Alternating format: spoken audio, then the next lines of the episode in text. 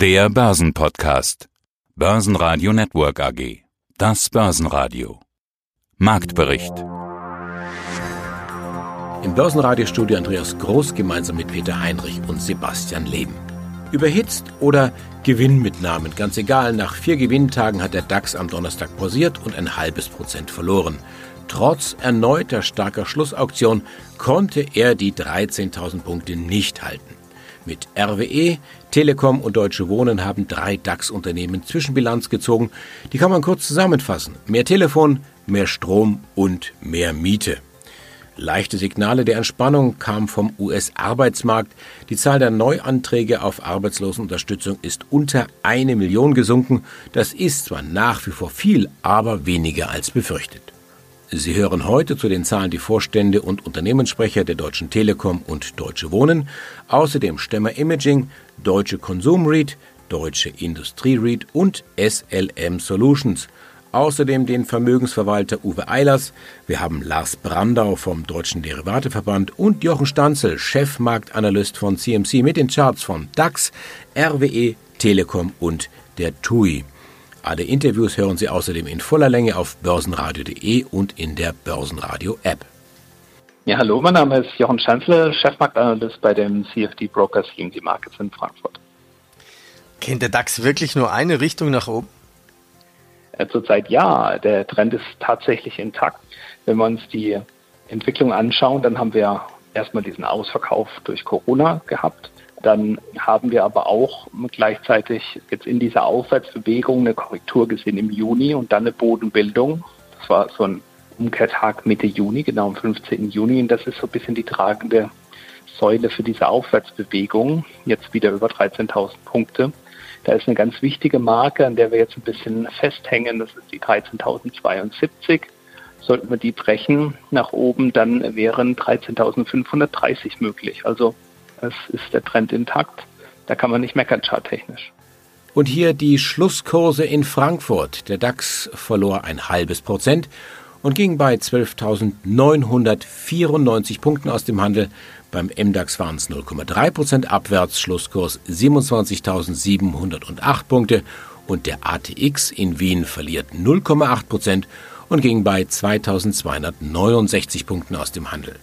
Guten Morgen, ich bin Uwe Einers, Gründer Vorstand der Frankfurter Vermögen. Nach vier Tagen im Plus wird es heute etwas zäh im DAX. Ist das jetzt der Beginn einer Korrektur oder nur eine Pause im Aufwärtstrend? Was denken Sie?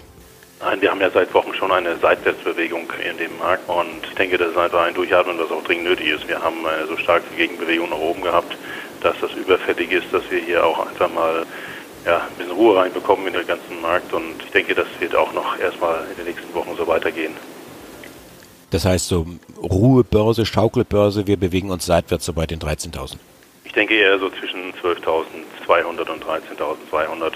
In der Range können wir uns hinher bewegen. Also ich denke nicht, dass wir jetzt erstmal oben wegfliegen. Ich meine, die Liquidität ist zwar da, aber dennoch bin ich der Überzeugung, dass das erstmal in diesem Rahmen bleiben sollte. Zumal auch ja die Angst immer wieder auch aufkommt, dass die Insolvenzen steigen und die Arbeitslosigkeit dann auch dazu führen kann, dass die Wirtschaftsdaten nachlassen können. Das heißt, die Anleger, die jetzt in Richtung USA schauen und dort sehen, dass die Corona-Hilfen gefeiert werden und damit letztendlich dann auch die Konjunktur die jetzt dann hoffentlich wieder anzieht und sagen, ja, da ist das Schlimmste vielleicht schon vorbei. Die Anleger liegen möglicherweise falsch. Ja, also man muss ja schauen, was, was passiert im gesamten Umfeld. Ich meine, man muss unterscheiden zwischen den Programmen, die die Regierungen auflegen, ob sie überhaupt Sinn machen oder nicht.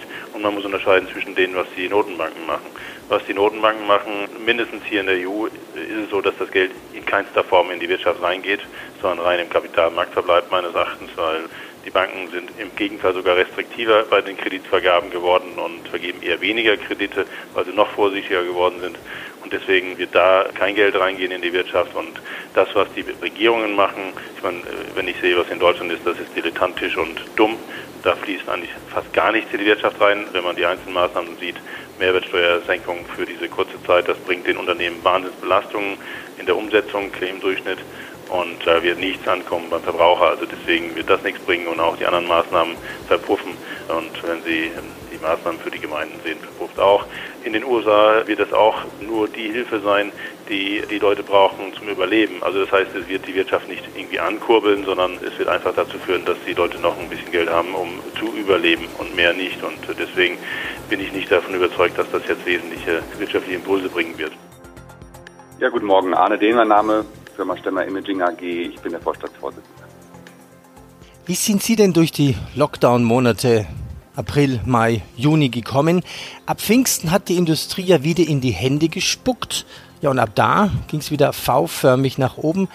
Wie war das bei Ihnen und bei Ihren Kunden? Ähm, also wir haben natürlich auch unter Corona äh, der Geschäft, äh, hat, hat äh, das Geschäft gelitten. Wir haben einen Rückgang im ersten Halbjahr von 10 Prozent. Im zweiten Quartal waren das 20 äh, Prozent im Umsatz. Sehr regional unterschiedlich, muss ich sagen. Wir haben bestimmte Regionen, die insbesondere eben mit Themen, die kein nicht vom Lockdown betroffen waren, Nehmen wir das Thema Medizin, nehmen wir das Thema Pharmaceutical, nehmen wir das Thema Logistik. Da haben wir noch organisches Wachstum zeigen können, also haben wir keinen Einfluss der Corona-Situation gehabt. Aber insbesondere in Industriebereichen, wo es auch große Fertigungsstätten gab, also große OEM-Kunden, haben wir tatsächlich auch den Slowdown äh, deutlich gespürt. Wir haben eine etwas verzögerte Wiederbelebung erlebt. Das heißt, wir sind ab Mitte Juni erst wieder in der Situation, dass wir ja, einen Anstieg des äh, Auftragsvolumens sehen, dass wir wieder eine verstärkte äh, ja, Ausliefersituation sehen und gehen auch für das zweite Halbjahr davon aus, dass es äh, eine Wiederbelebung gibt, die aber zögerlich ist. Also wir gehen nicht von einem steilen V aus, sondern tatsächlich von einer, einem verzögerten Anlauf. Also jetzt im August, was können Sie über die Auftragseingänge noch sagen? Ab wann könnte man wieder ja, von Normalität sprechen? Entwicklung bezüglich der Auftragseingänge. Wir haben ähm, grundsätzlich gemerkt, dass viele unserer Kunden und insbesondere die großen OEM und Endkunden, dass die eigentlich von ihrer Planungsaktivität durchgelaufen sind. Das heißt, sie haben ihre großen Projekte durchgezogen. Sie haben noch wichtige Aufträge in der Phase des Lockdowns bekommen. Allerdings war die, die Entscheidung für diese Aufträge, muss ich sagen, wir leben dann typischerweise von Rahmenaufträgen, das heißt von Aufträgen, wo ein Kunde sagt, für einen bestimmten Lebenszyklus bestellt er über beispielsweise in normalen Zeiten ein Jahr, zwei Jahre äh, eine bestimmte Ware und ruft die dann eben ab. Und diese Abrufe und aber auch diese Rahmenaufträge waren sehr viel kurzfristiger. Das heißt, wir haben kleinere Aufträge bekommen, wir haben keine langfristigen Aufträge bekommen. Das merkt man zunächst im Auftragseingang und Sie merken es natürlich dann auch der, an der Auslieferung. Und wir merken erst seit Mitte Juni, dass diese Perspektive unserer Kunden wieder länger wird. Das heißt, wir sehen jetzt erst wieder eine größere Anzahl von längerefristigen Rahmenaufträgen, die wir zeichnen und letztendlich dann auch eine bessere Visibility, was tatsächlich den Abruf dieser Rahmenaufträge betrifft. Die Deutsche Telekom kommt relativ unbeschadet durch die Corona-Krise. Sie hebt sogar die Prognose an. Das liegt in allererster Linie an der Tochter T-Mobile US. Die Fusion mit Sprint ist jetzt auch in den Büchern angekommen und der Vorstand hat die Marschrichtung ausgegeben. Marktführer in Amerika. Mein Name ist Andreas Fuchs, ich bin Pressesprecher der Deutschen Telekom. Und es gibt heute im Prinzip zwei Anlässe, warum wir miteinander sprechen. Einmal die Zahlen zum zweiten Quartal und die Übernahme von Sprint durch die Tochter T-Mobile US. Die Themen hängen natürlich unmittelbar zusammen, weil die Übernahme Geld kostet und den Konzern dann zahlenmäßig verändert. Im April hat es also im dritten Anlauf geklappt. T-Mobile US fusioniert mit Sprint. Warum ist das jetzt eigentlich so wichtig? Davor führte die Tochter ja auch überhaupt kein Nischendasein, hat regelmäßig starke Beiträge geliefert, sodass man von einem ursprünglich geplanten Verkauf dann längst abgesehen hatte. Da haben Sie völlig recht. T-Mobile US stand auch alleine schon sehr gut da. Aber dieser Zusammenschluss mit dem Wettbewerber Sprint, das, äh, dieser Schritt hebt das Unternehmen einfach auf eine ganz neue Ebene. Man ist nun wirklich auf Augenhöhe mit den großen Wettbewerbern in den USA. Man hat sogar AT&T inzwischen überholt, ist die Nummer zwei in den USA. Das hätte aus eigener Kraft sehr, sehr lange gedauert. Man darf auch nicht vergessen, Sprint bringt etwas sehr Wertvolles mit in diese Ehe, nämlich viel Mobilfunkspektrum. Spektrum ist der Rohstoff für Mobilfunker, den brauchen sie, um ihre Netze auszubauen, den brauchen sie, um Kunden zufriedenzustellen und das ist jetzt mit dem Spektrum von Sprint viel einfacher. Das Ziel lautet also jetzt nicht Nummer zwei zu bleiben, sondern Nummer eins zu werden, Marktführer. Was muss da jetzt noch passieren? Richtig, dass wir mittelfristig die Marktführerschaft in den USA anstreben. Es ist noch ein bisschen Abstand zur Nummer eins, aber wir sind sehr zuversichtlich, dass wir den aufholen können. Wir sind jetzt in einer ausgezeichneten Position, haben das beste Netz in den USA, haben eine stark vergrößerte Kundenbasis, eine exzellente Spektrumposition und mit unseren aggressiven Angeboten sind wir zuversichtlich, dass wir dort immer mehr Kunden begeistern können und dann mittelfristig die Nummer eins werden können. Schauen wir uns eine weitere Aktie an. Auch heute zahlen die Telekom. Telekom setzt auf Amerika und hofft auf noch mehr Geschäft.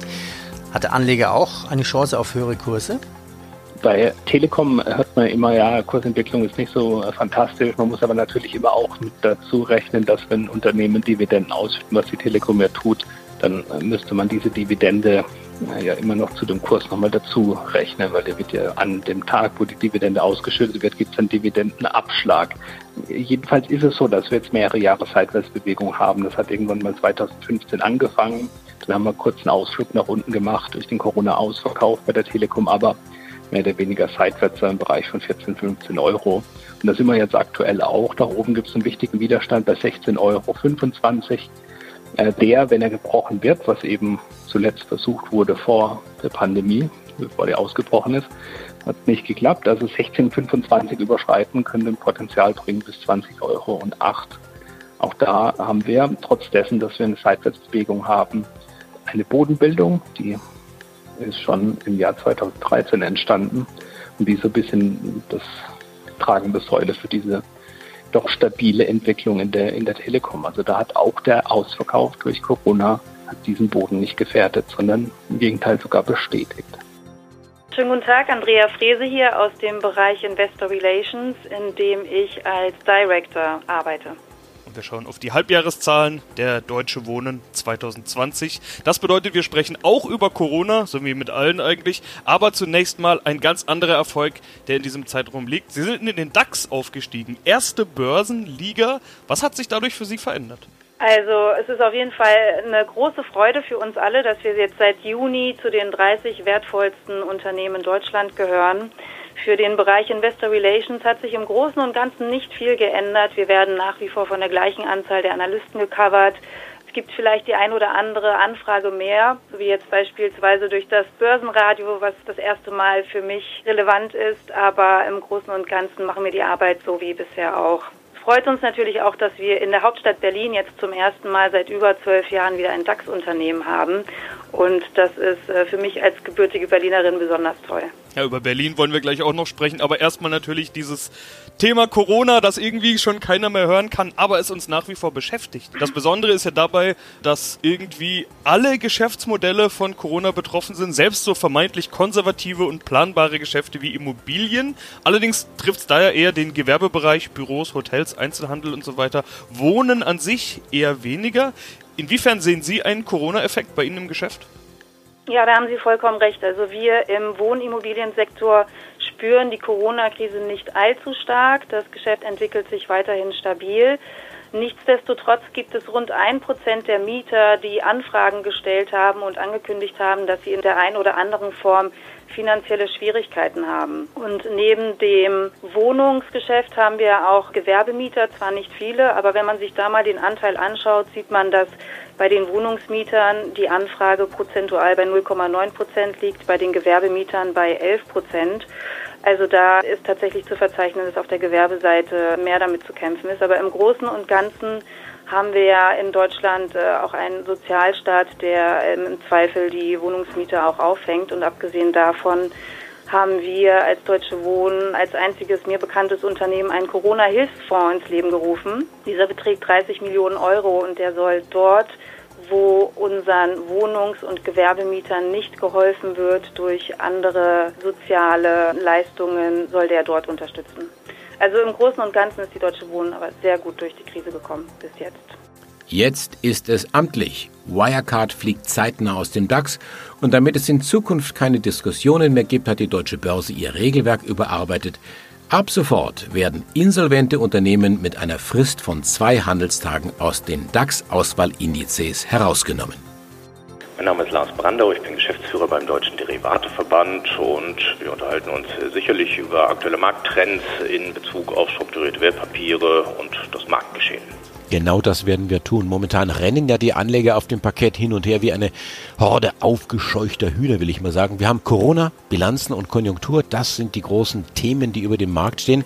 Es geht sehr volatil zur Sache. Das ist doch ein Fest für Derivatanleger, möchte man meinen. Also nix Sommerloch 2020. Ja, ich glaube, da muss man die Einordnung vornehmen, indem man sich ein wenig zurücklehnt und sich das Ganze mal anguckt. Und da gibt es natürlich mehrere Momente im Daytrading-Bereich, also die, die Heavy Trader, Menschen, die sehr, sehr auf die Tageskomik fixiert sind, die haben natürlich eine klare Meinung, die sind sehr sportlich unterwegs, die sorgen auch für sehr hohe Umsätze nach wie vor. Und das lohnt sich natürlich auch, denn so wie Sie die Märkte gerade beschrieben haben, ist es eine sehr, sehr spannende Zeit. Wir sehen auf der einen Seite eine Geldschwemme, auf der anderen Seite muss der Staat mit Konjunkturpaketen mächtig nachhelfen. Also da passiert ganz viel. Es ist auch nicht für jeden klar ersichtlich, wie das dann alles zusammenpasst. Wir sehen eine Tech-Rally, wir sehen konservative Werte, die ganz woanders liegen. Wir sehen aktuell Diskussionen, wo eine Tesla bei 1300, 14, 15, 1600 ist, eine BMW bei irgendwo 50 und man sich fragt, wie kommt das alles alles zustande. Also wir sehen ganz neue Kennzahlen, wir sehen, dass da ganz viel passiert, aber nochmal, ich glaube, es ist vernünftig, sich ein wenig zurückzulehnen, um sich äh, dieses Geschehen anzuschauen. Und da gibt es genau auch diese andere Seite, abgesehen von den Heavy Tradern, die da unterwegs sind und den Day Tradern, gibt es eben den normalen Anleger, der, der mittel- und langfristig orientiert ist, der, der im Beratungsgespräch mit seinem Berater sitzt und sagt, gut, was kann man eigentlich machen, wenn die Zeiten nicht ganz so sicher sind? Ich habe schon Angst, dass das, was jetzt als Turnaround wieder zurückgekommen ist und der DAX schon wieder bei 13.000, dass das nicht hält. Was kann ich tun? Und deswegen ist das natürlich eine ganz spannende Zeit, von der sicherlich auch die strukturierten Wertpapiere profitieren können. Denn auf der einen Seite gibt es eben die, die sagen, gut, wir sind mit Trading-Produkten, wir sind mit Hebelprodukten unterwegs, wir wissen sehr genau, was wir tun, wir kümmern uns um die Tageskomik und wir sind jeden Tag mehrfach engagiert. Und es gibt eben die anderen, die sagen, nein, ich möchte mich eigentlich nicht drum kümmern, ich möchte eigentlich eher Produkte haben, die mehrere Jahre laufen. Und da gibt es genauso Möglichkeiten, die zu kaufen. Und das ist sicherlich auch momentan die größte nachgefragteste Gruppe, nämlich die Teilschutzprodukte. Wolfer Geti, Vorstandsvorsitzender der Deutsche Industrie REIT AG. Bei Ihnen sprechen wir schon über die neun Monatszahlen, 2019, 20 in dem Fall. Im letzten Interview, also zum Corona-Lockdown, hatten wir natürlich auch über die Situation Ihrer Kunden gesprochen. Es geht um Industrieimmobilien, wie der Name schon sagt.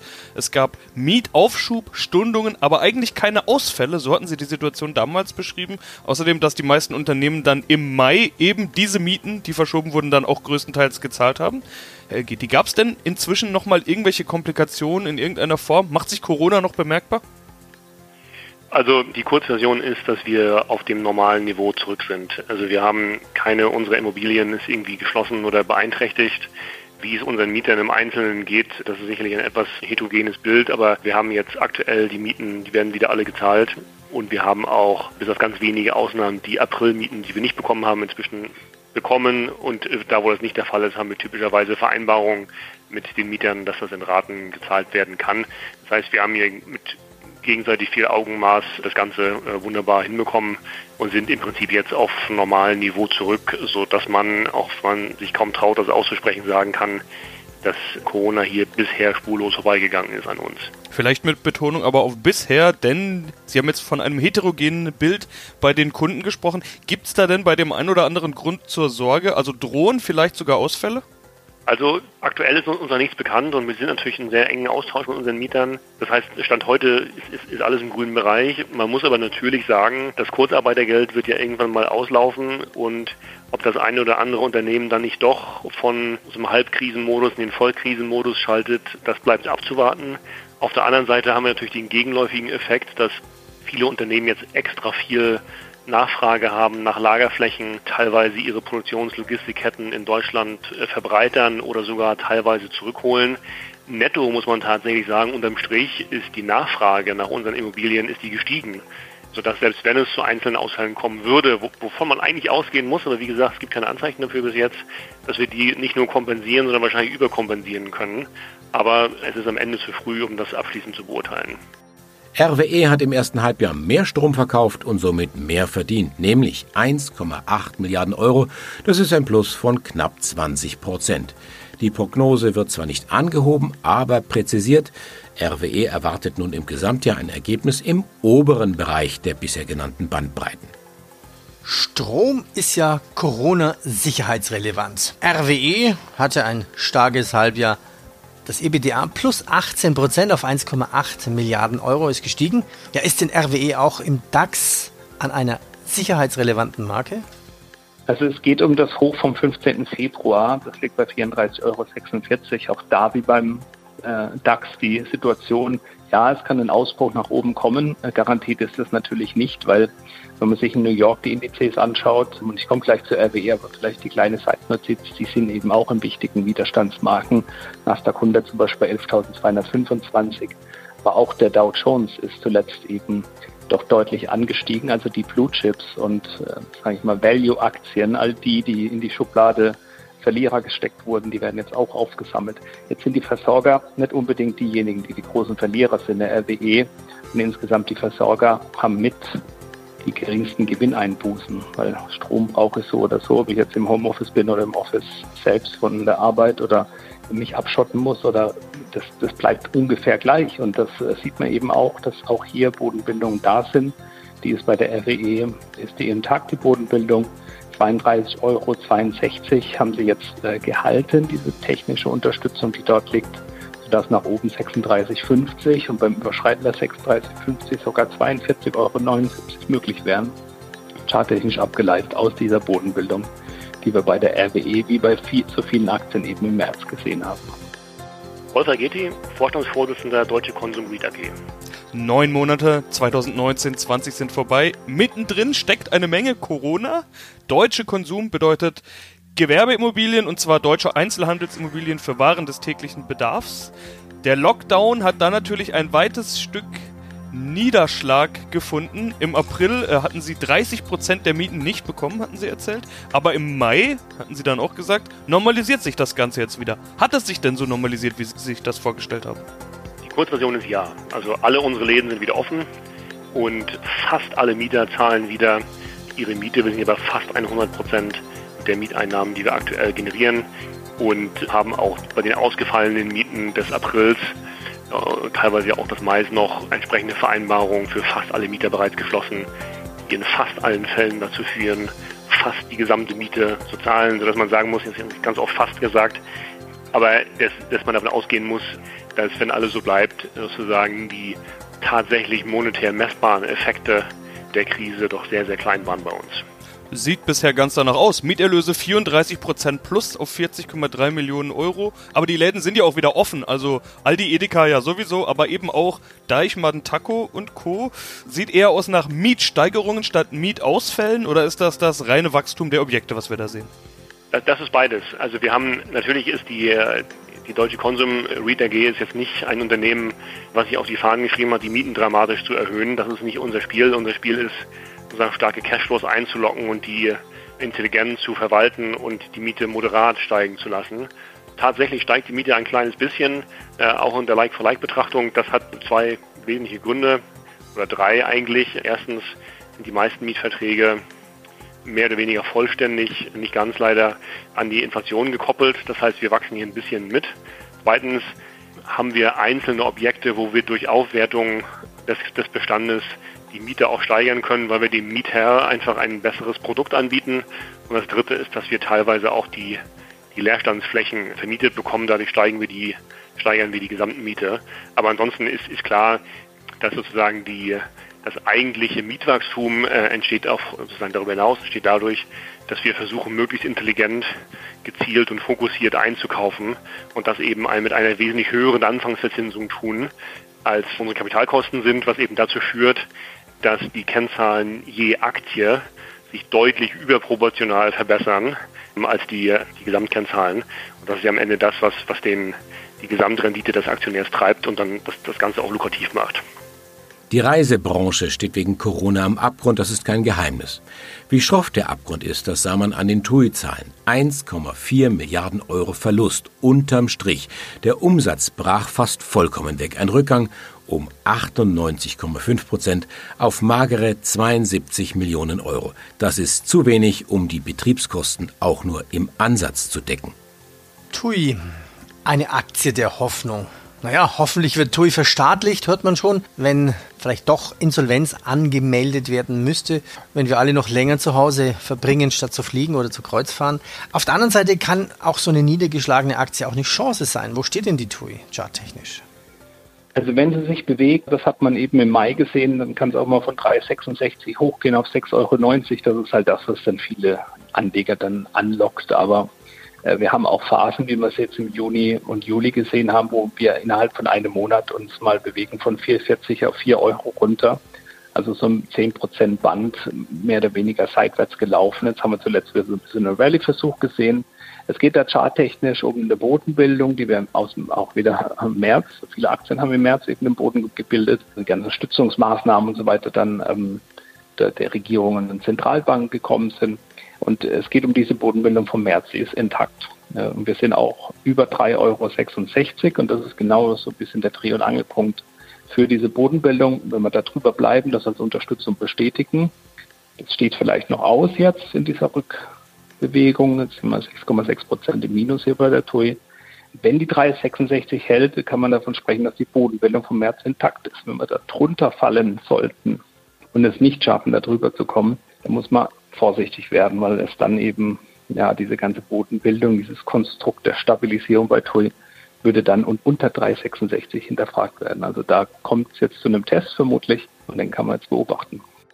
Guten Tag, mein Name ist Dirk Ackermann, bin CFO bei SLM Solutions.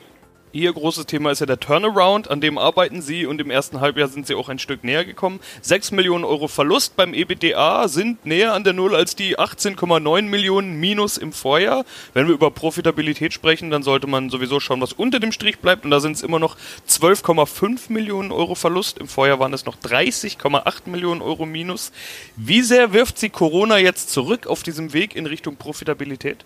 Es hat natürlich einen Effekt. Also wir hatten um einiges höheren Umsatz geplant für dieses Jahr. Dann wären wir auch schon sehr nah an der Profitabilität im nächsten Jahr gewesen. Jetzt mit der aktuellen Lage ist es natürlich sehr schwer abzuschätzen, wie es auch nächstes Jahr zum Beispiel aussieht. Wir planen immer noch, dass wir in 2021 profitabel sein werden. Ist aber natürlich noch ein bisschen mit Fragezeichen aktuell hinterlegt, da wir natürlich nicht wissen, wie die wirkliche Entwicklung in den nächsten eineinhalb Jahren ist.